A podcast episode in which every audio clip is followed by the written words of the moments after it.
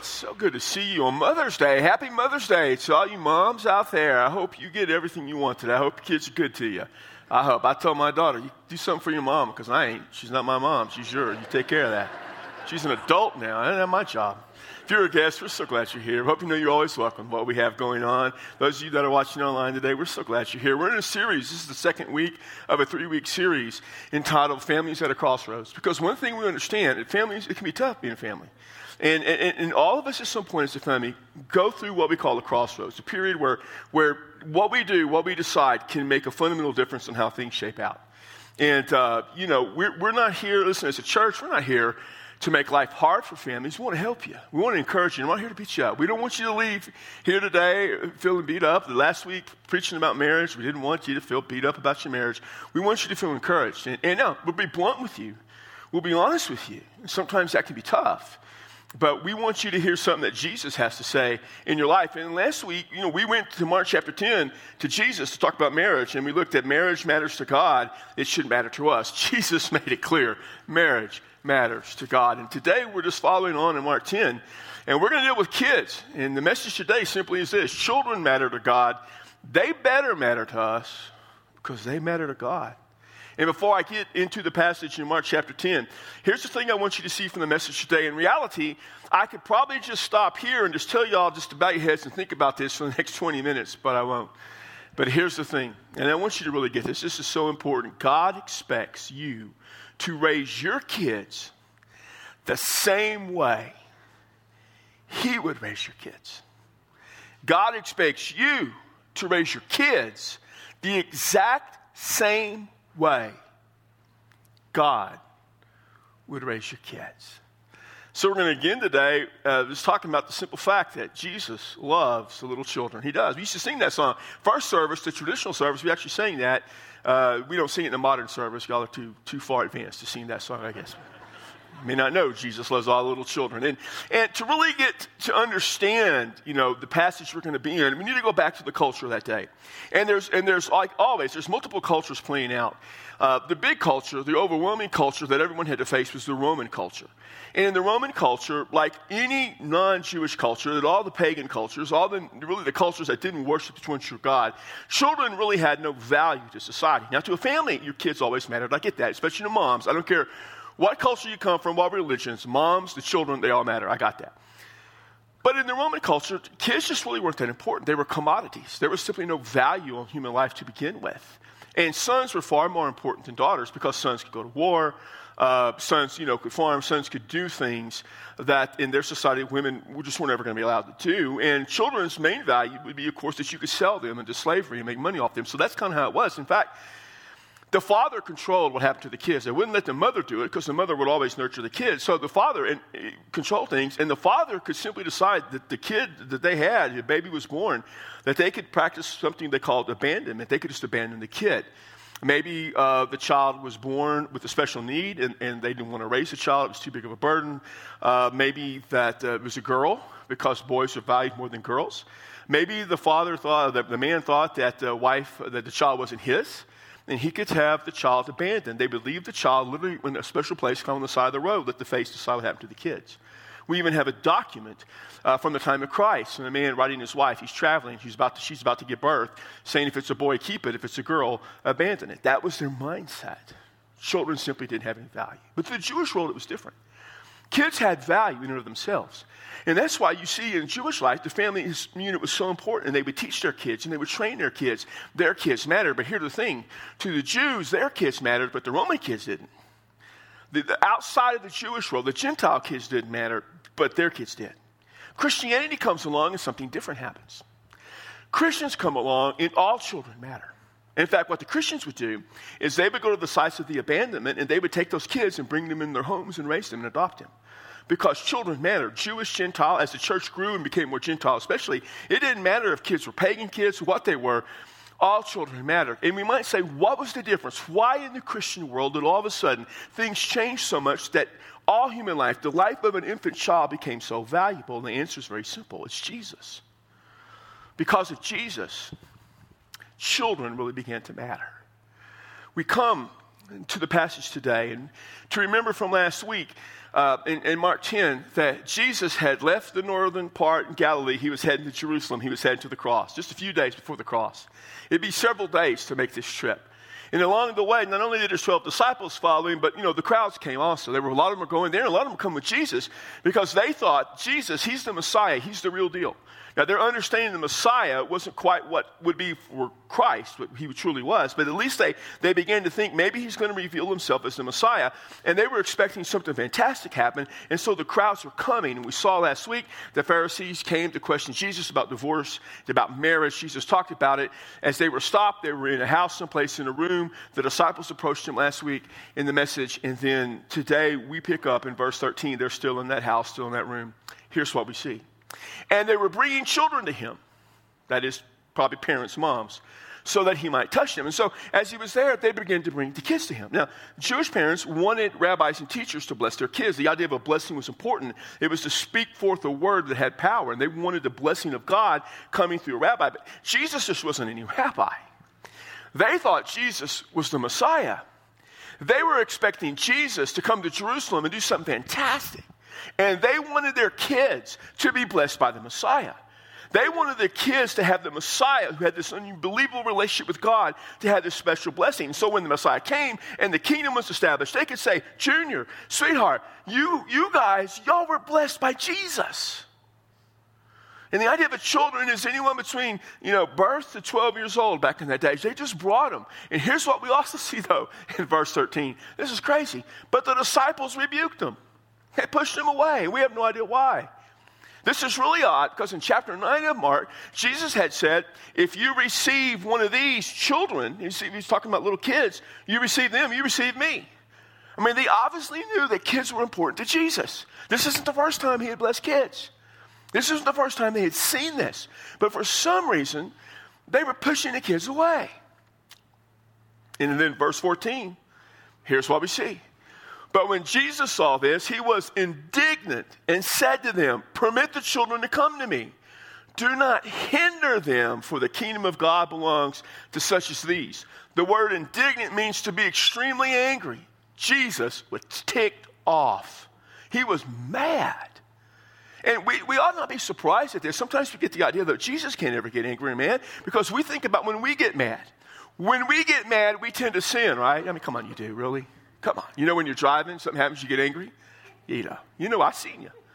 I seen you because I'm passing you and you're getting angry. I see that.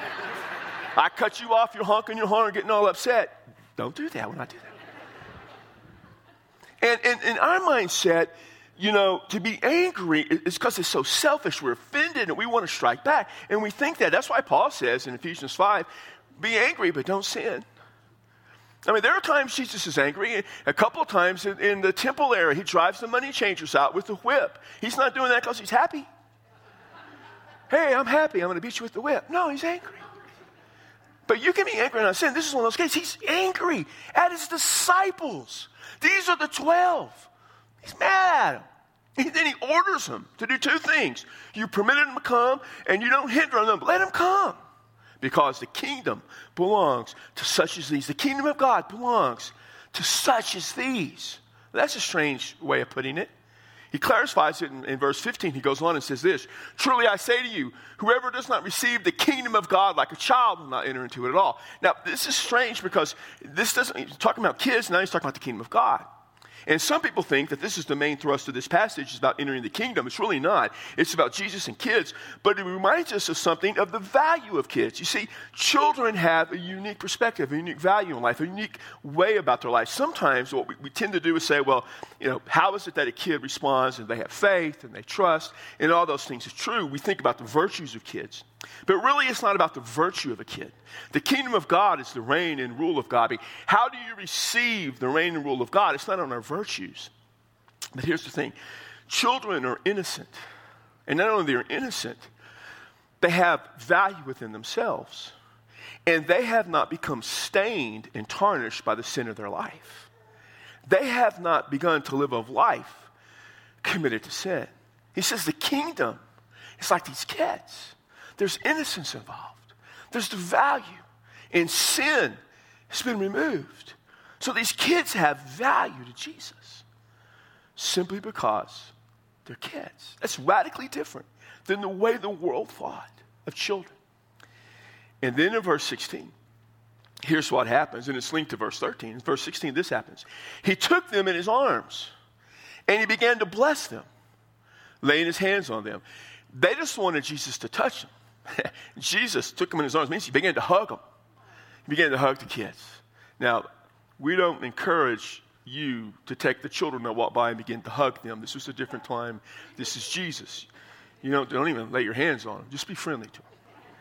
But this is Jesus. Can you imagine? Jesus, can you imagine after the resurrection being a parent to say, Jesus, hug my child?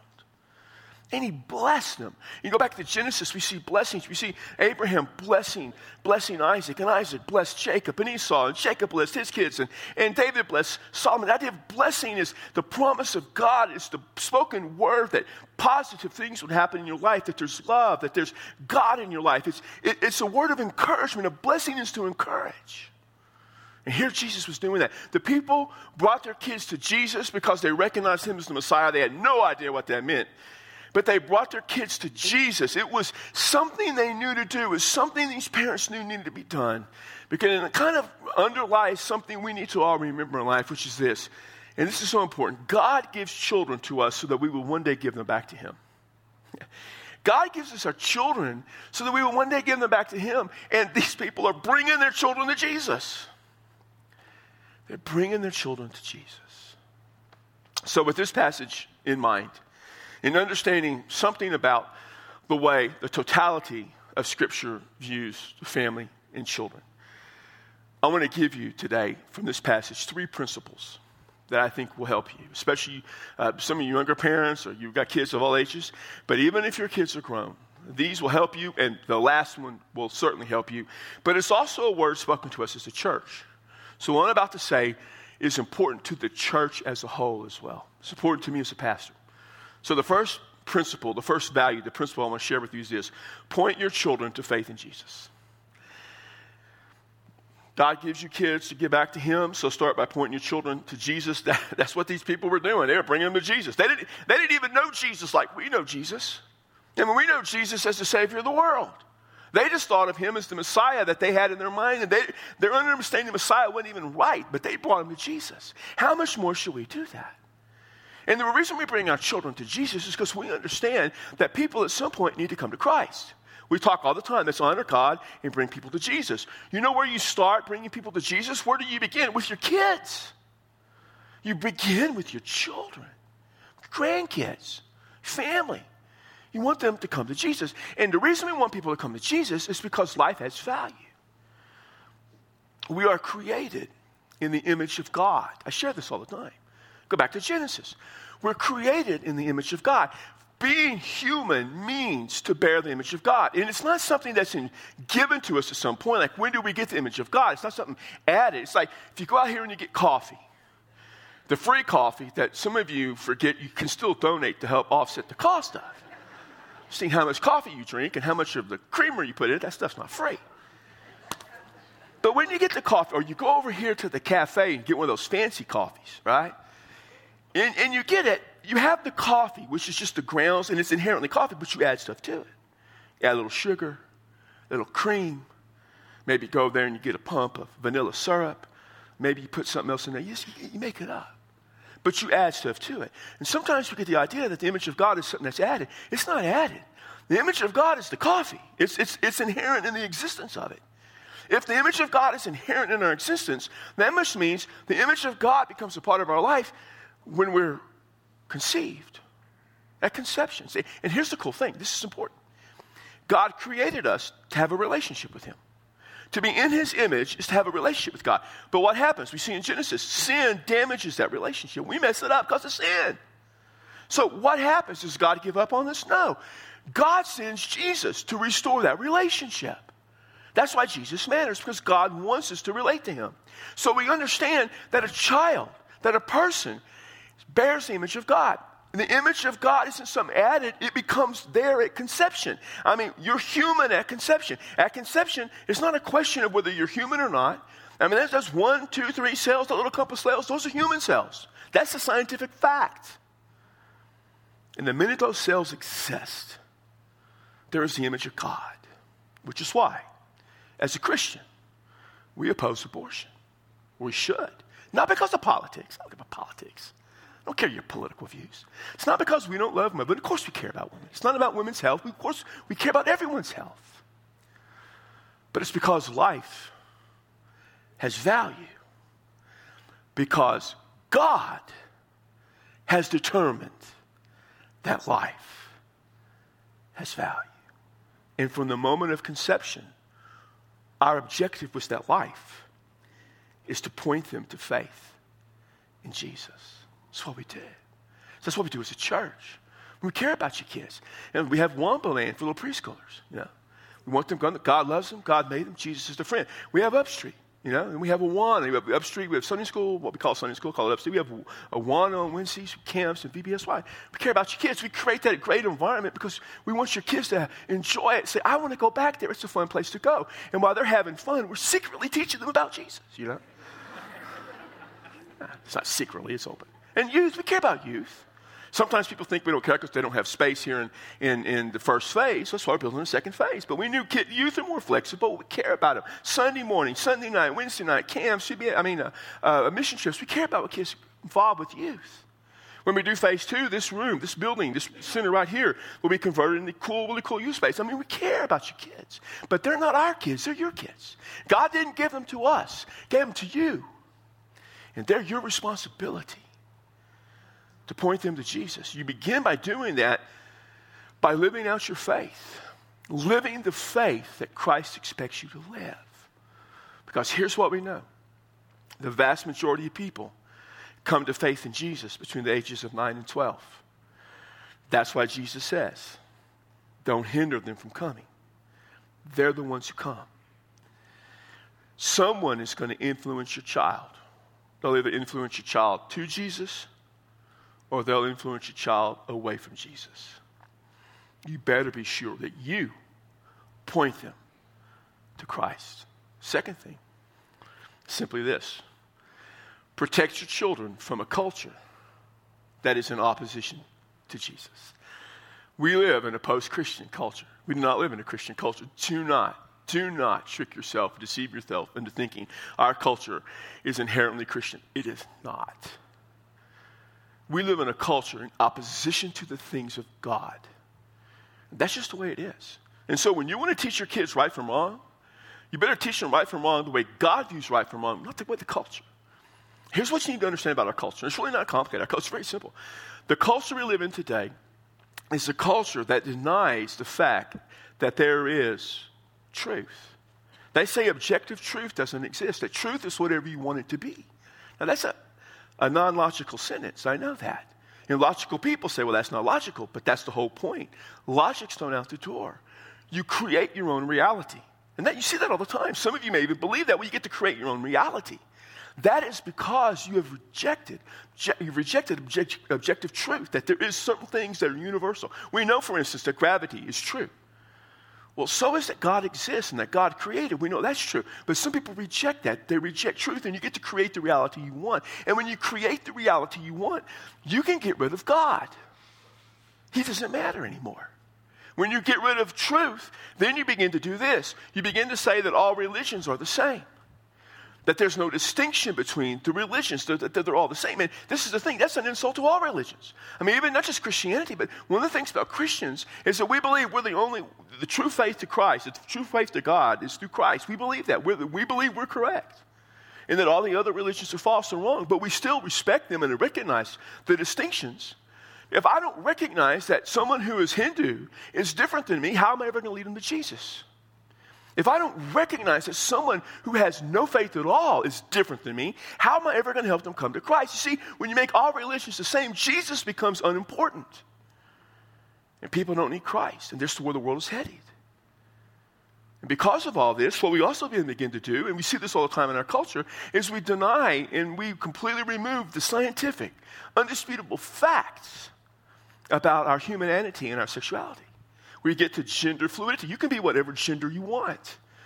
Now, you know how people always say, you know, we just follow the science and we believe the facts. They follow the science until the science disagrees with them. then you follow your feelings. That's because there is no objective truth. You can do that when you say you create your own reality. And then we tell kids, you can, you can have whatever sexual orientation you want. It's up to you. And we can tell them that because to them, God doesn't exist. And if God doesn't exist, God's expectations don't exist. And you just remove all of them. And that's a culture in opposition to God. And your kids live in that culture. You can't hide them, but you can protect them. And you got to wade into that culture with them. You got to go into it with them. But you also have to understand that it opposes God. Now, think about this. if Jesus got upset because his disciples kept the children from him,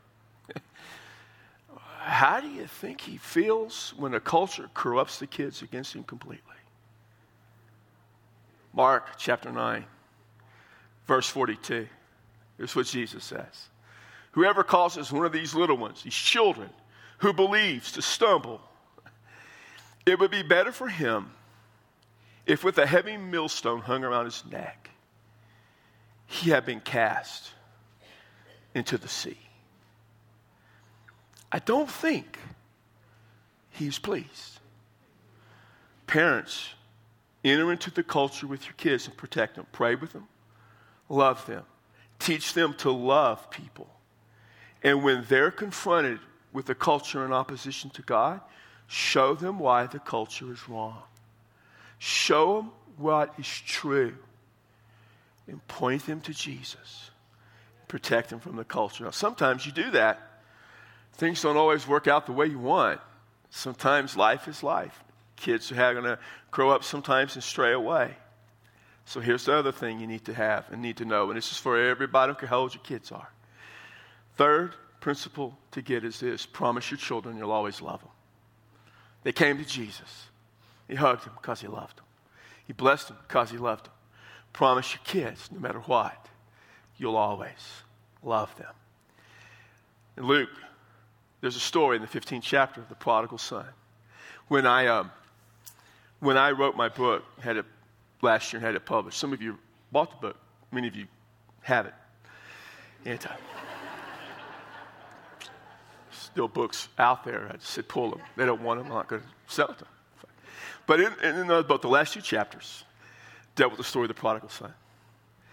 It was the son in the faraway land, and then it ended with the Father at the end of the road, with the reminder that the Father always loved the Son, and the Son could always come home.